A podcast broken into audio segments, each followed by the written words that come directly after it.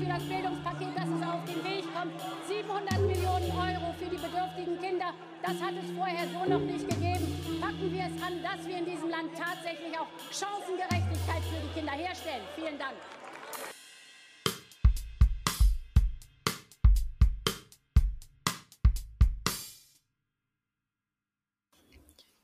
Hallo Hassan. Hallo. Wie geht's dir? Mir geht's soweit gut. Äh, wie geht's dir? Mir geht's auch gut. Bist du bereit für dieses Interview? Äh, ja, klar, immer noch. Ist es dein erstes Podcast-Interview oder dein erster äh, Podcast? Ja, tatsächlich mein allererstes, ja. Ja, ja, glaube ich. Ähm, cool. Also es, ich glaube, es wird ganz locker. Wir starten einfach mal. Ähm, wir fangen immer mit einem kleinen Icebreaker-Spiel an, um halt ja dich besser kennenzulernen und allgemein einfach die Situation so ein bisschen aufzulockern. Und ich werde jetzt einfach ganz schnell Fragen stellen, und zwar entweder oder Fragen. Ja, antworte einfach ohne viel nachzudenken, was dir jetzt erst in den Sinn kommt, sozusagen. Alles klar.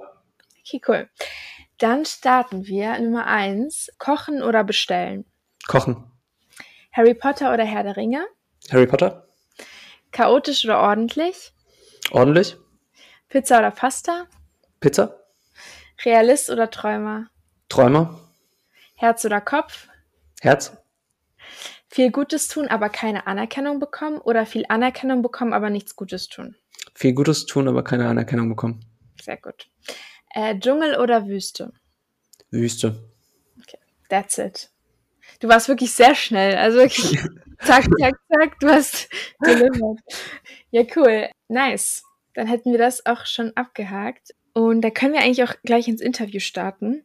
Alles klar. Wenn du bereit bist. Wir fangen immer so an, dass wir am Anfang dir sozusagen den Raum lassen mit der ersten Frage. Die ist auch sehr, sehr breit gestellt, dass du einfach mal loserzählen kannst und auch so ein bisschen an deiner Biografie teilhaben lassen kannst. Mhm. Und deshalb ist unsere erste Frage immer, wann hast du das erste Mal Bildungsungerechtigkeit erfahren und wie ging es ab da weiter? Also wie hast du dich dann auch entwickelt? Okay, aber vom, vom Ausholen, also wie ich aushole, in wel welcher Form, bleibt mir äh, überlassen, oder? Absolut. Okay, alles klar. Du kannst starten. Achso, also ich dachte, du stellst die Frage noch. Okay. Äh, ja, ähm, wie habe ich Bildungsungerechtigkeit das erste Mal erfahren? Äh, vielleicht, um ein bisschen auszuholen, also ähm, das hatte ich ja schon mal erzählt. Äh, ich selber war ähm, in der fünften und sechsten Klasse im Gymnasium, äh, bin dann quasi vom Gymnasium runter auf die Hauptschule äh, um dann quasi meine mittlere Reife zu machen in der Wirtschaftsschule und dann im Wirtschaftsgymnasium mein Abitur. Ähm, Bildungsungerechtigkeit im Laufe der schulischen Laufbahn habe ich immer mal wieder erfahren. Aber ich würde sagen, so das allererste Mal ähm, war so, als ich aus dem Gymnasium runter auf die Hauptschule bin und äh, mir dann so in der siebten oder achten Klasse vermittelt wurde, okay, ähm, hier ist Endstation, so nach der Hauptschule, Schule weiterzumachen, äh, lohnt sich nicht. Ähm, so ein bisschen auch, ja, ähm, aufgrund der Leute, die hier auch hier sind, mit dem entsprechenden Migrationshintergrund und der, dem Bildungslevel, äh, braucht man gar nicht erst zu versuchen, irgendwie ähm, da auf höheren Abschluss anzustreben, weil im Regelfall wird das sowieso nichts. Von daher sollte man lieber den sicheren Weg mit einer Ausbildung gehen. Ich würde sagen, das war so siebte, achte Klasse, wo das erste Mal ähm, so richtig Bildungsungerechtigkeit, wenn der Begriff jetzt nicht so 100% zutreffend ist, aber ähm, so zumindest so die Art und Weise zu vermitteln, dass man hier ähm, Bildungs, keinen weiteren Bildungsweg gehen sollte, ähm, aufgrund des, des Hintergrunds und ähm, der, der, der schulischen, bisherigen mhm. schulischen Werdegangs. Mhm. Und wie ging es dann weiter? Also hast du das so eingesehen ähm, oder hast du dich dann nochmal, sage ich jetzt mal, irgendwie bekräftigt gefühlt, da dagegen anzustreben und zu sagen, nee, ich bestimme meinen Weg und ich lasse mich nicht in eine bestimmte Schublade stecken. Ja, also nachdem meine Lehrerin mir empfohlen hatte, Schreiner zu werden, wollte ich das dann auf jeden Fall werden. Nein, mhm. also ähm, tatsächlich nicht. Ähm, ich wusste relativ frühzeitig schon, okay, das, das so sehe ich das eigentlich nicht. Ähm, mein Umfeld besteht ja auch aus Leuten, die hauptsächlich eben äh, nicht auf der Hauptschule waren und äh, da ist man auch so ein bisschen bestärkt worden, äh, dass man sagt, okay, äh, man sieht sich schon äh, auch vom Bildungslevel her äh, durchaus möglich, da auch weiterzumachen. Und ähm, von meinem Typ her bin ich jetzt kein Mensch, der irgendwie etwas tut, nur weil es jemand sagt. Ähm, weil irgendwie jemand sagt, okay, du wirst jetzt Schreiner oder du solltest keine Schule machen, dass ich dann sage, ja, okay, dann mache ich das nicht. ähm, sondern ich habe dann mir gedacht, okay, also ähm, man sollte es versuchen, man sollte sich anstrengen und irgendwie wird es da ja schon Mittel und Wege geben. Auch wenn man echt sagen muss, dass es definitiv nicht einfach ist und dass Deutschland da zumindest zu meiner Zeit, ja, auch wenn es jetzt nicht so lange her ist, nicht so viele Möglichkeiten gegeben hatte, wenn man dann ähm, in der Hauptschule, ich glaube es war in der achten Klasse oder so, man musste einen Schnitt von 2,0 haben, dann durfte man quasi direkt auf die Realschule. Mhm. Ähm, und das, dafür musste man, glaube ich, auch zwei Leistungskurse haben oder so. Das waren A-Kurse damals noch.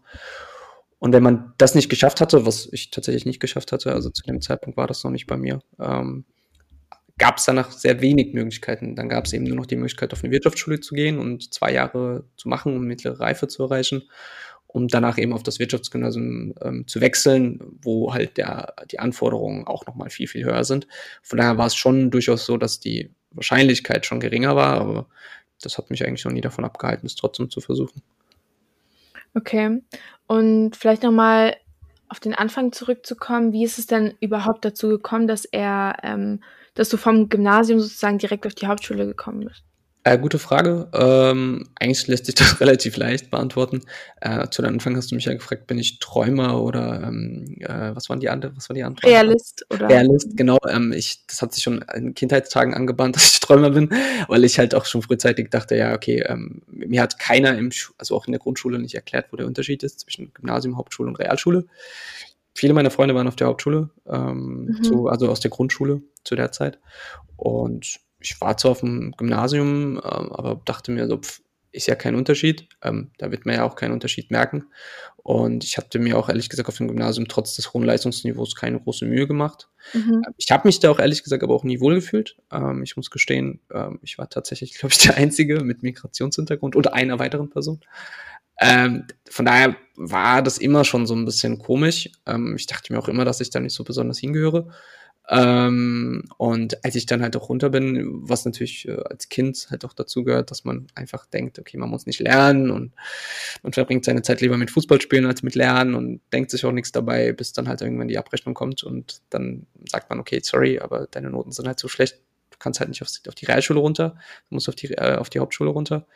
Und ähm, das war eigentlich so der Hintergrund. Und ähm, ich glaube, so danach, wenn man auf der Hauptschule ankommt, merkt man dann erst so, okay, ist ja wohl doch ein ganz großer Unterschied hier. Ja, ja.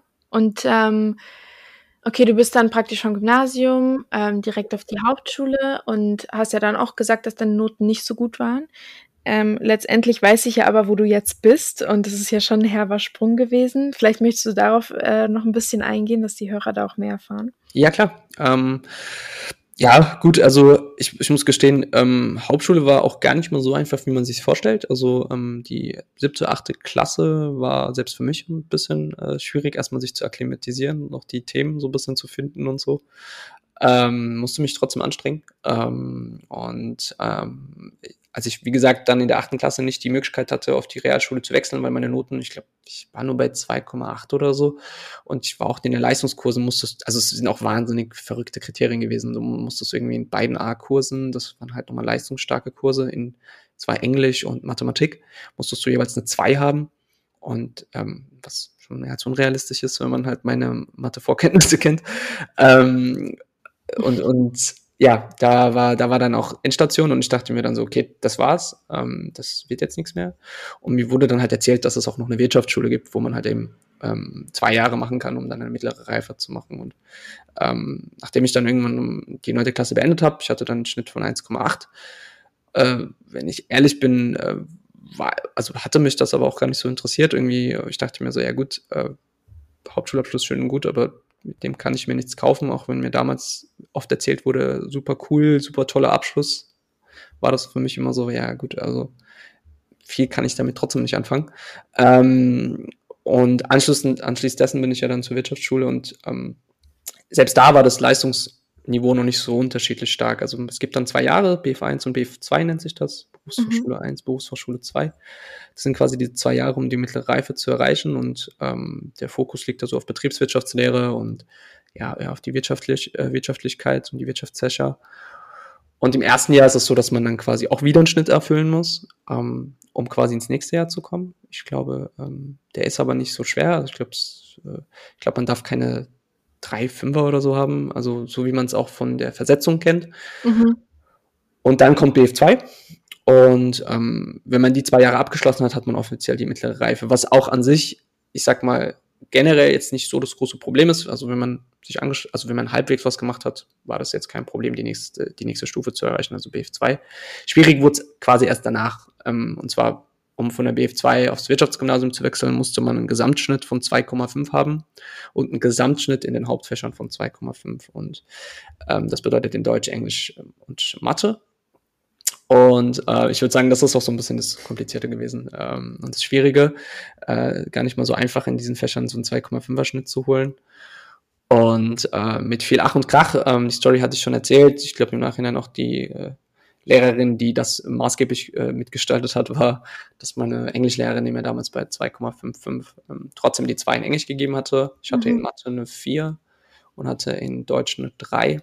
Ähm, äh, und habe zwangsläufig halt in Englisch eine 2 gebraucht, um das auszugleichen. Und ähm, sie hatte mich quasi mit dem 2,555 Periode äh, gerettet, indem sie mir trotzdem die 2 gegeben hat. Und ähm, was ich auf jeden Fall mitgenommen habe aus dieser ganzen, aus diesem ganzen Werdegang, ist es wahnsinnig schwer, ähm, in theoretischer Hinsicht diesen Weg so zu gehen. Also aus meiner Klasse war ich tatsächlich der Einzige, der aufs Wirtschaftsgymnasium gegangen ist. Ich war auch der Einzige mhm. in der gesamten, auf dem gesamten Wirtschaftsgymnasium, der aus der Berufsfachschule kam das, ich wurde da so gesehen wie so ein Einhorn, dass es den mal einmal im Jahrhundert gibt, so, den Menschen, ja. der aus der Wirtschaftsschule kommt. Ähm, das hat irgendwie mir dann auch irgendwie gezeigt, wie krass das anscheinend ist. Ähm, wohlgemerkt, dass ich ja viele in meiner Klasse dann auf dem Wirtschaftsgymnasium hatte, die alle aus dem Gymnasium waren. Und für die war das halt ganz entspannt, ja. Die haben irgendwie 11. Klasse nicht gemacht oder 11. Klasse abgeschlossen, wollten dann nicht mehr weitermachen oder haben es nicht in der 11. geschafft und dachten sich, ja, wechsle ich halt mal aufs Wirtschaftsgymnasium, wird schon schief gehen. Ähm, und für mich war das irgendwie was ganz anderes. Für mich war das so krass, dass ich überhaupt so weit gekommen bin. Ähm, also ähm, schon sehr, sehr interessant irgendwie, wenn das mal so vergleicht. Ja, ja.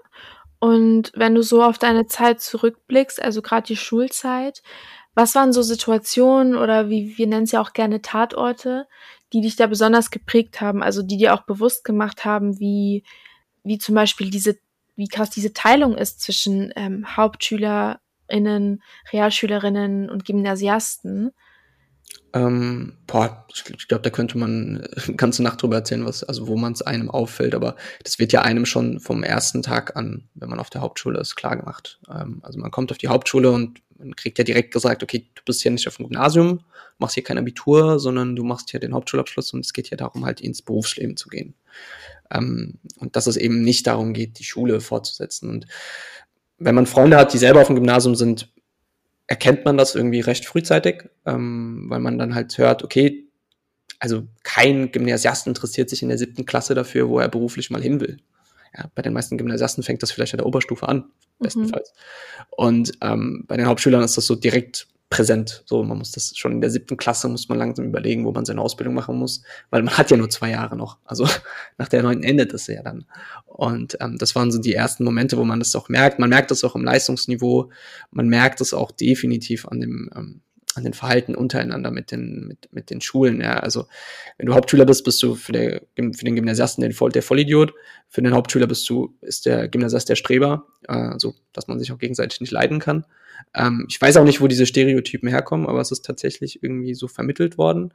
Teils wird es auch ein bisschen von den Lehrern vermittelt, würde ich behaupten, weil die Lehrer einem auch den Eindruck vermitteln, guck mal, ihr seid halt keine Gymnasiasten und dementsprechend äh, seid ihr halt auch nicht so stark. Und das wird auch einem immer gesagt, indem man sagt, okay, keine Ahnung, ähm, wenn es irgendwie einen Vergleich gibt, wenn, wenn man sagt, ja, du willst doch irgendwann mal auch irgendwie, ähm, also im Gymnasium oder so reicht das, würde das nicht ausreichen oder so. Und dann ja kriegt man das halt als Hauptschüler dann so mal gesagt und dann denkt man sich halt auch, ja, tolle, tolle Aussage.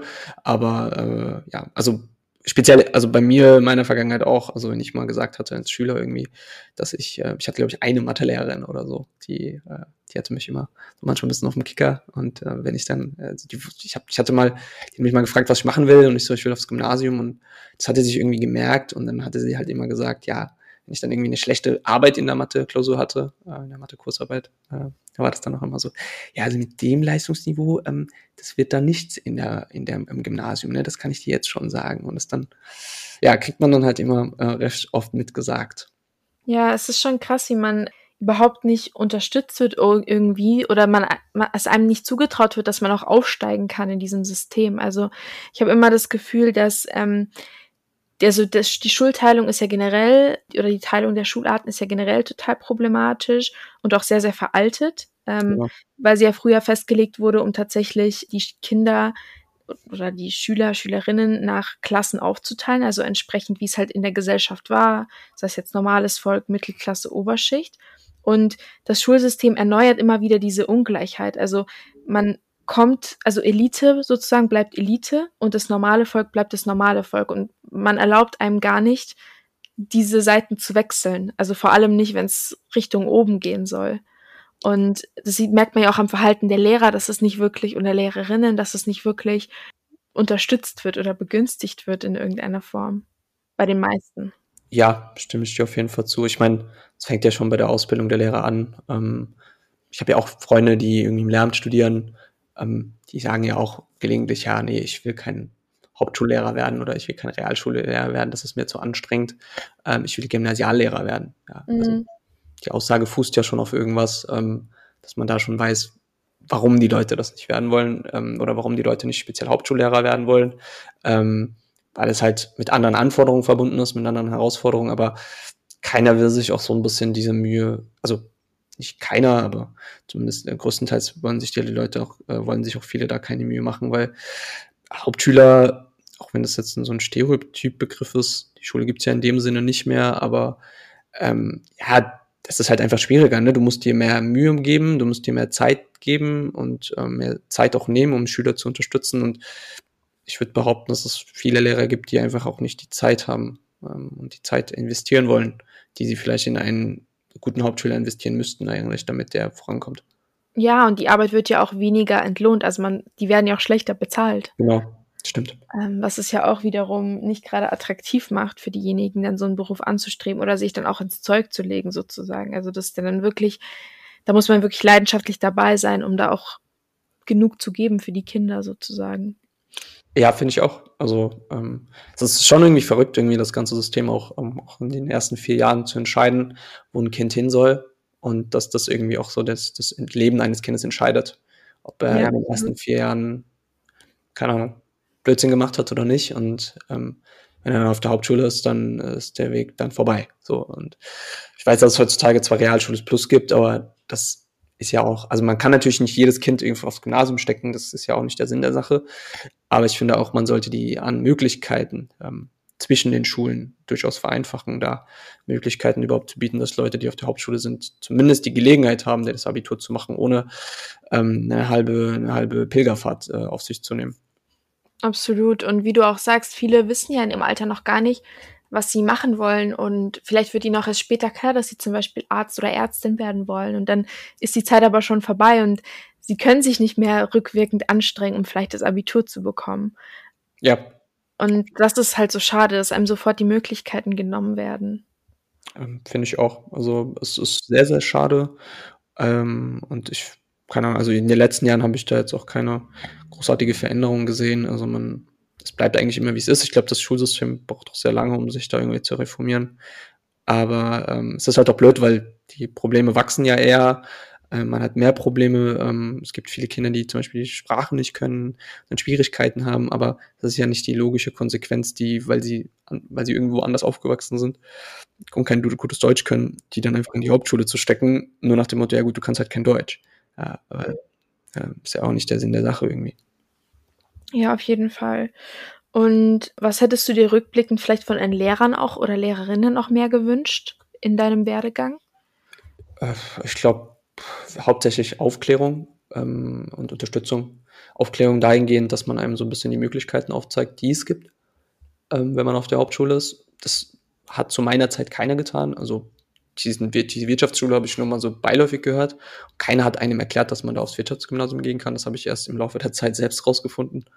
Und ähm, Unterstützung auf jeden Fall. Also es gibt sehr, sehr wenig Lehrer, die ähm, einem, also auf der Hauptschule zumindest irgendwie nach einer guten Note oder so ähm, oder nach einem guten Abschluss einem den Eindruck vermittelt, guck mal, kannst die Schule weitermachen, sondern mhm. sehr stark, äh, der, der, der Trigger ist sehr stark auf, okay, komm, das ist doch eine super Note, jetzt kannst du eine tolle Ausbildung als Schreiner oder äh, Maler und Lackierer und was auch alles werden, was ja alles tolle Berufe irgendwo sind, aber ähm, muss ja nicht zwangsläufig für die eine Person gelten und hauptsächlich Unterstützung und auch ein bisschen so die Wünsche des Studenten, äh, des Schülers so ein bisschen zu berücksichtigen und auch mal so zu hören, was ein Schüler überhaupt will, was er machen will, was ihn überhaupt interessiert. Ja, auf jeden Fall. Also da einfach so ein bisschen auch Persönlichkeitsbildung unterstützen und ja, ähm, ja so eine Art Zukunftsberatung, klar. Und ähm, wenn du zurückblickst, also du hast ja auch du warst ja auf dem Gymnasium, auf der Hauptschule, hast da Leute kennengelernt, hast ja dann doch den Sprung gemacht. Weißt du, was aus denjenigen geworden sind, die dann vielleicht mit dir in der Hauptschule waren und dann nicht weitergemacht haben, wirklich diesen Schreinerberuf oder whatever angegangen sind? Also hast du das Gefühl, dass für ihr, also ihr Potenzial sozusagen auch irgendwo verloren gegangen ist durch, durch die Behandlung oder durch, dadurch, dass sie eben nicht gefördert wurden von den Lehrern und Lehrern? Tatsächlich habe ich aus der Hauptschule fast gar keinen Kontakt mehr. Also von den Leuten weiß ich eigentlich nichts mehr, nicht mehr viel. Ähm, also ich kann mir vorstellen, dass es einige gibt, die da ein gutes Potenzial hatten, das aber nie zur, ähm, zur, zur Entfaltung gekommen ist, weil ähm, den auch, weil die sich auch, weil die es dann auch irgendwann selbst geglaubt haben. Ne? Also mhm. das ist mhm. auch immer das Problem. Wenn je öfter du hörst, dass du es nicht machen kannst, irgendwann glaubst du es ja auch selbst. Und ähm, ja. ich glaube, da gibt es einige. Ich persönlich kenne da jetzt aber keine, also auch wenn Ludwigshafen relativ klein ist und die Schulen und die Leute, die dort sind, auch relativ lokal in der Umgebung waren. Aber also ich kenne jetzt keinen, den ich jetzt irgendwie nochmal gesehen hatte. Ich glaube, bei dem einen, äh, das, also den kenne ich jetzt nicht persönlich ähm, und der war jetzt auch nicht irgendwie in meiner Klasse oder so, aber der war, glaube ich, auch auf der Schule. Ähm, keine Ahnung, den habe ich mal nur auf der Straße irgendwie getroffen oder gesehen, besser gesagt. Keine Ahnung, was der da gemacht hat, aber ähm, wüsste jetzt nicht, was aus denen geworden ist, aber ich, geh, ich bin sicher, dass die ein oder anderen noch eine Ausbildung gestartet haben. Ja, es ist auf jeden Fall ähm, super interessant und ich glaube, dein Weg ist bestimmt auch irgendwo anders verlaufen, weil du ja auch in deinem Umfeld Personen hattest, die dich unterstützt haben, beziehungsweise vielleicht den akademischeren Weg gegangen sind, so wie du am Anfang gesagt hast, dass du das aus deinem Umfeld nicht kanntest, zum Beispiel, dass man in die Hauptschule geht und dann so eine Ausbildung startet. Äh, ja, ähm, also ich muss gestehen, dass, also ich habe ja Bachelor Master in Wirtschaftsrecht gemacht und war jetzt auch nie für mich persönlich nach dem Abitur irgendwie, hätte ich jetzt gedacht, dass ich den Weg gehe, weil tatsächlich wollte ich nach dem Abitur auch ähm, zum Bundeskriminalamt, ähm, zum BKA. Äh, das ist nichts geworden. Keine Ahnung, hat im, hat im Rahmen des Gesprächs, also im Rahmen des, dieses Assessment Centers halt nicht geklappt. Und ich bin dann eher so auf Mittelwege auf diesen Studiengang auch aufmerksam geworden und ich wollte eigentlich gar nicht studieren. Also witzigerweise hatte ich da jetzt keinen großen Tatendrang dahinter. Ich dachte mir so, was soll ich mit dem Studium? Ähm, das erst im Laufe des Studiums man dann gemerkt hat, okay, das liegt einem voll und das liebt man voll. Ähm, kam auch so ein bisschen von den Freunden, die dann alle angefangen haben zu studieren und man hat gesagt, okay, beruflich habe ich, bin ich auch einfach so, keine Ahnung, wann habe ich meine Abitur gemacht mit 21 äh, oder mit 20, 20, ähm, da ist man auch einfach wahnsinnig jung ja, und denkt sich so, ja, okay, jetzt arbeiten so, ähm, bin ich da überhaupt reif genug? Ich habe keine Ahnung, kann ich überhaupt acht Stunden am Tag arbeiten? Bin ich da von der Reife her einfach drin? Und ähm, so kam das dann auch, dass ich dann mein, äh, angefangen habe zu studieren, weil man dann auch weiß, okay, seine die Freunde studieren alle. Und äh, witzigerweise ist es auch tatsächlich so gekommen, dass viele meiner Freunde, die nach dem Abitur gearbeitet haben, Freunde, die ähm, angefangen haben zu studieren, haben so ein auch Grüppchen gebildet. Also man ist enger befreundet mit Leuten, die aus, auch studiert haben und weniger irgendwie mit Leuten, die dann halt schon angefangen haben zu arbeiten, weil der berufliche, also der Lebensabschnitt sich einfach so stark unterscheidet. Und du hast gesagt, du hast im Bachelor und im Master Wirtschaftsrecht studiert? Genau, richtig. Genau. Und ähm, wie ging es dann für dich weiter? Also du bist, du arbeitest ja jetzt, du machst diesen, du weißt jetzt, du kannst acht Stunden am Tag arbeiten. Was genau arbeitest du? Genau, äh, ich bin AFBC-Officer bei der Deutschen Bank. Ähm, das ist Anti-Fraud, Bribery and Corruption, ist ein englischer Begriff. Hauptsächlich bin ich für Korruptionsprävention zuständig. Es ist wie so eine Art Rechtsabteilung ähm, im Compliance sozusagen. Also man sorgt dafür, dass das Unternehmen keine, gegen keine Gesetze verstößt. Ich habe quasi diese juristische Ausbildung durch Wirtschaftsrecht, Bachelor und Master und habe mich jetzt der Deutschen Bank angeschlossen. Das ist aber nur ich würde sagen, mein Hauptberuf. Nebenberuflich bin ich auch ähm, Dozent, also Lehrbeauftragter an meiner alten Hochschule, an der Hochschule Mainz. Ähm, und habe da quasi auch noch ein bisschen Möglichkeiten, so Einfluss auf die ein oder anderen Leute in positiver Hinsicht zu nehmen. Wow, also schon ein krasser Sprung. Also wenn man überlegt, wo du warst und wo du jetzt bist, denkst du da auch oft dran? Also wie, wie krass die Entwicklung ist und wie anders es hätte auch laufen können? Also wenn diese Lehrerin dir jetzt nicht äh, die 2,5 gegeben hätte? Also ich ich muss sagen, je länger, je mehr Jahre vergehen, desto mehr, manchmal vergesse ich es. Ähm, ja. Manchmal, wenn ich dann in so einem Vorstellungsgespräch bin oder ich rede manchmal mit Leuten, die dann meinen Lebenslauf sehen und dann immer voll geschockt, weil die sagen, okay, du warst auf der Hauptschule und hast jetzt den Master, wow, okay, krass. Und ähm, ich nehme das irgendwie manchmal gar nicht wahr. Ich, also man vergisst das auch so ein bisschen und denkt sich dann so, ja gut, ich habe Abitur wie jeder andere auch. Ähm, irgendwann und verdrängt irgendwie, oder was heißt verdrängt, also man vergisst so ein Stück weit, ähm, dass man ja eigentlich auf der Hauptschule angefangen hat. Und äh, ja, also ich denke mir das schon oft. Also manchmal denke ich, also nicht oft, aber gelegentlich denke ich mir schon so, krass, was wäre aus mir geworden, wenn ich halt wirklich keinen äh, mal Hauptschulabschluss, ähm, kein Abitur gemacht hätte und auch keinen Realabschluss, sondern wirklich irgendwie als Schreiner angefangen hätte. Kann halt keiner wissen, ne? Vielleicht wird es jetzt halt mhm. halt die Hassan-Schreinerei geben, die voll läuft oder die halt irgendwie nach einer Woche insolvent ist, weil halt einfach keiner bei mir irgendwie ein Holz schneidern will Klar. oder so eine Tür machen will. Ähm, aber ja, es ist auf jeden Fall verrückt. Manchmal ähm, fragt man sich ja, also fragt man sich immer mal wieder. Ja, verstehe. Und als Dozent selber, du sagst ja, dass du auch so ein bisschen Einfluss nehmen willst oder auch vielleicht Leute, die in ähnlichen Situationen sind, waren, unterstützen. Was wünschst du dir generell vom Bildungssystem, was sich ändern sollte? Ähm, ich würde sagen, wenn man so will, äh, eine, na, wie kann man das sagen, vielleicht ein größeren Fokus darauf, Stärken von Schülern oder von Kindern oder von Studenten zu fördern. Ähm, ich meine, von Studenten immer ausgenommen, weil Studenten haben sich ja meistens auch für einen Studiengang entschieden, den sie auch selber irgendwo gewollt haben. Aber hauptsächlich für Schüler ähm, so ein bisschen den Fokus auf die Stärken zu legen und nicht immer darauf rumzureiten, wo die Schwächen sind. Der Bildungsweg sollte hauptsächlich so sein, dass man auch die Möglichkeit hat zwischen den Schulen, ähm, also dass man auch vielleicht eine Möglichkeit hat, so Vergleichsarbeiten zu bekommen, dass man gucken kann, okay, wie, wie ist das Niveau auf dem Gymnasium, wie ist das Niveau auf der Realschule, kann ich mir das vorstellen, dass man auch als Hauptschüler ähm, vielleicht alle zwei Jahre mal die ähm, Chancen aufgezeigt bekommt. Guck mal, da kannst du hingehen, das kannst du machen, ähm, zur Realschule kannst du so und so, ähm, aufs Gymnasium brauchst du das und das. Und dass man halt auch ein bisschen leichtere Kriterien formuliert, als statt von ähm, durch Notendurchschnitten, die vielleicht ein Prozent erreicht. Ich meine, man kann es zwar hart machen so, aber ähm, bestenfalls will man ja auch ein bisschen mehr Leute erreichen und dass man da vielleicht ähm, etwas leichtere Kriterien formuliert oder leichtere Kriterien festsetzt. Ähm, sei es auch, dass man vielleicht Abschlussarbeiten schreibt oder so und dass dann eine Abschlussarbeit in der Realschule maßgeblich dafür ist, ob du überhaupt das Abitur machen darfst. Also dass man halt da einfach mehr Möglichkeiten hat, weil am Ende des Tages Noten ist nur so eine Momentaufnahme. Das sagt noch nicht viel über den Menschen aus, über die Intelligenz. Ähm, und nur wenn man jetzt, keine Ahnung, ähm, auf der Hauptschule oder auf der Realschule vielleicht 0,1 Schnitt schlechter hat als das, was man bräuchte, um aufs Gymnasium zu kommen, ähm, verbaut man so ein bisschen dem Schüler auch einen Weg. Also ich finde, man sollte das mehr leistungsorientiert machen, was es ja in vielen Ländern gibt, dass man so Abschlussarbeiten hat ähm, und dass man sich mit den Abschlussarbeiten letztlich dann für die weiterführende Schule qualifiziert. Absolut. Ja, ich finde generell dieser krasse Notenfokus in Deutschland und auch in anderen Ländern natürlich ist so schädlich auch für die mentale Gesundheit der Kinder irgendwo, weil man sich irgendwann nur noch darüber definiert, was ja total ja. falsch ist und überhaupt nichts mit dem eigenen Selbstwert zu tun hat. Aber das versteht man als junger Mensch natürlich meistens erst im Nachhinein oder viel zu spät. Ähm, ich finde auch, dass die emotionale Intelligenz äh, viel zu wenig im Fokus mhm. steht. Also Auf jeden Fall. es interessiert halt nicht, ob du als Schüler gut reden kannst, ob du vielleicht wortgewandt bist oder irgendwie Präsentationsgeschick hast oder so oder ähm, ja, Leute gut überzeugen kannst oder sonst was. Es gilt einzig und allein das, was oft halt im Papier steht. Und ähm, das ist halt auch das Problem. Es gibt ja auch keine mündlichen Prüfungen in der Schullaufbahn, also fast keine, die jetzt irgendwie von Relevanz wären. Ja. Also die meisten Klassenarbeiten sind halt einfach schriftlicher Natur.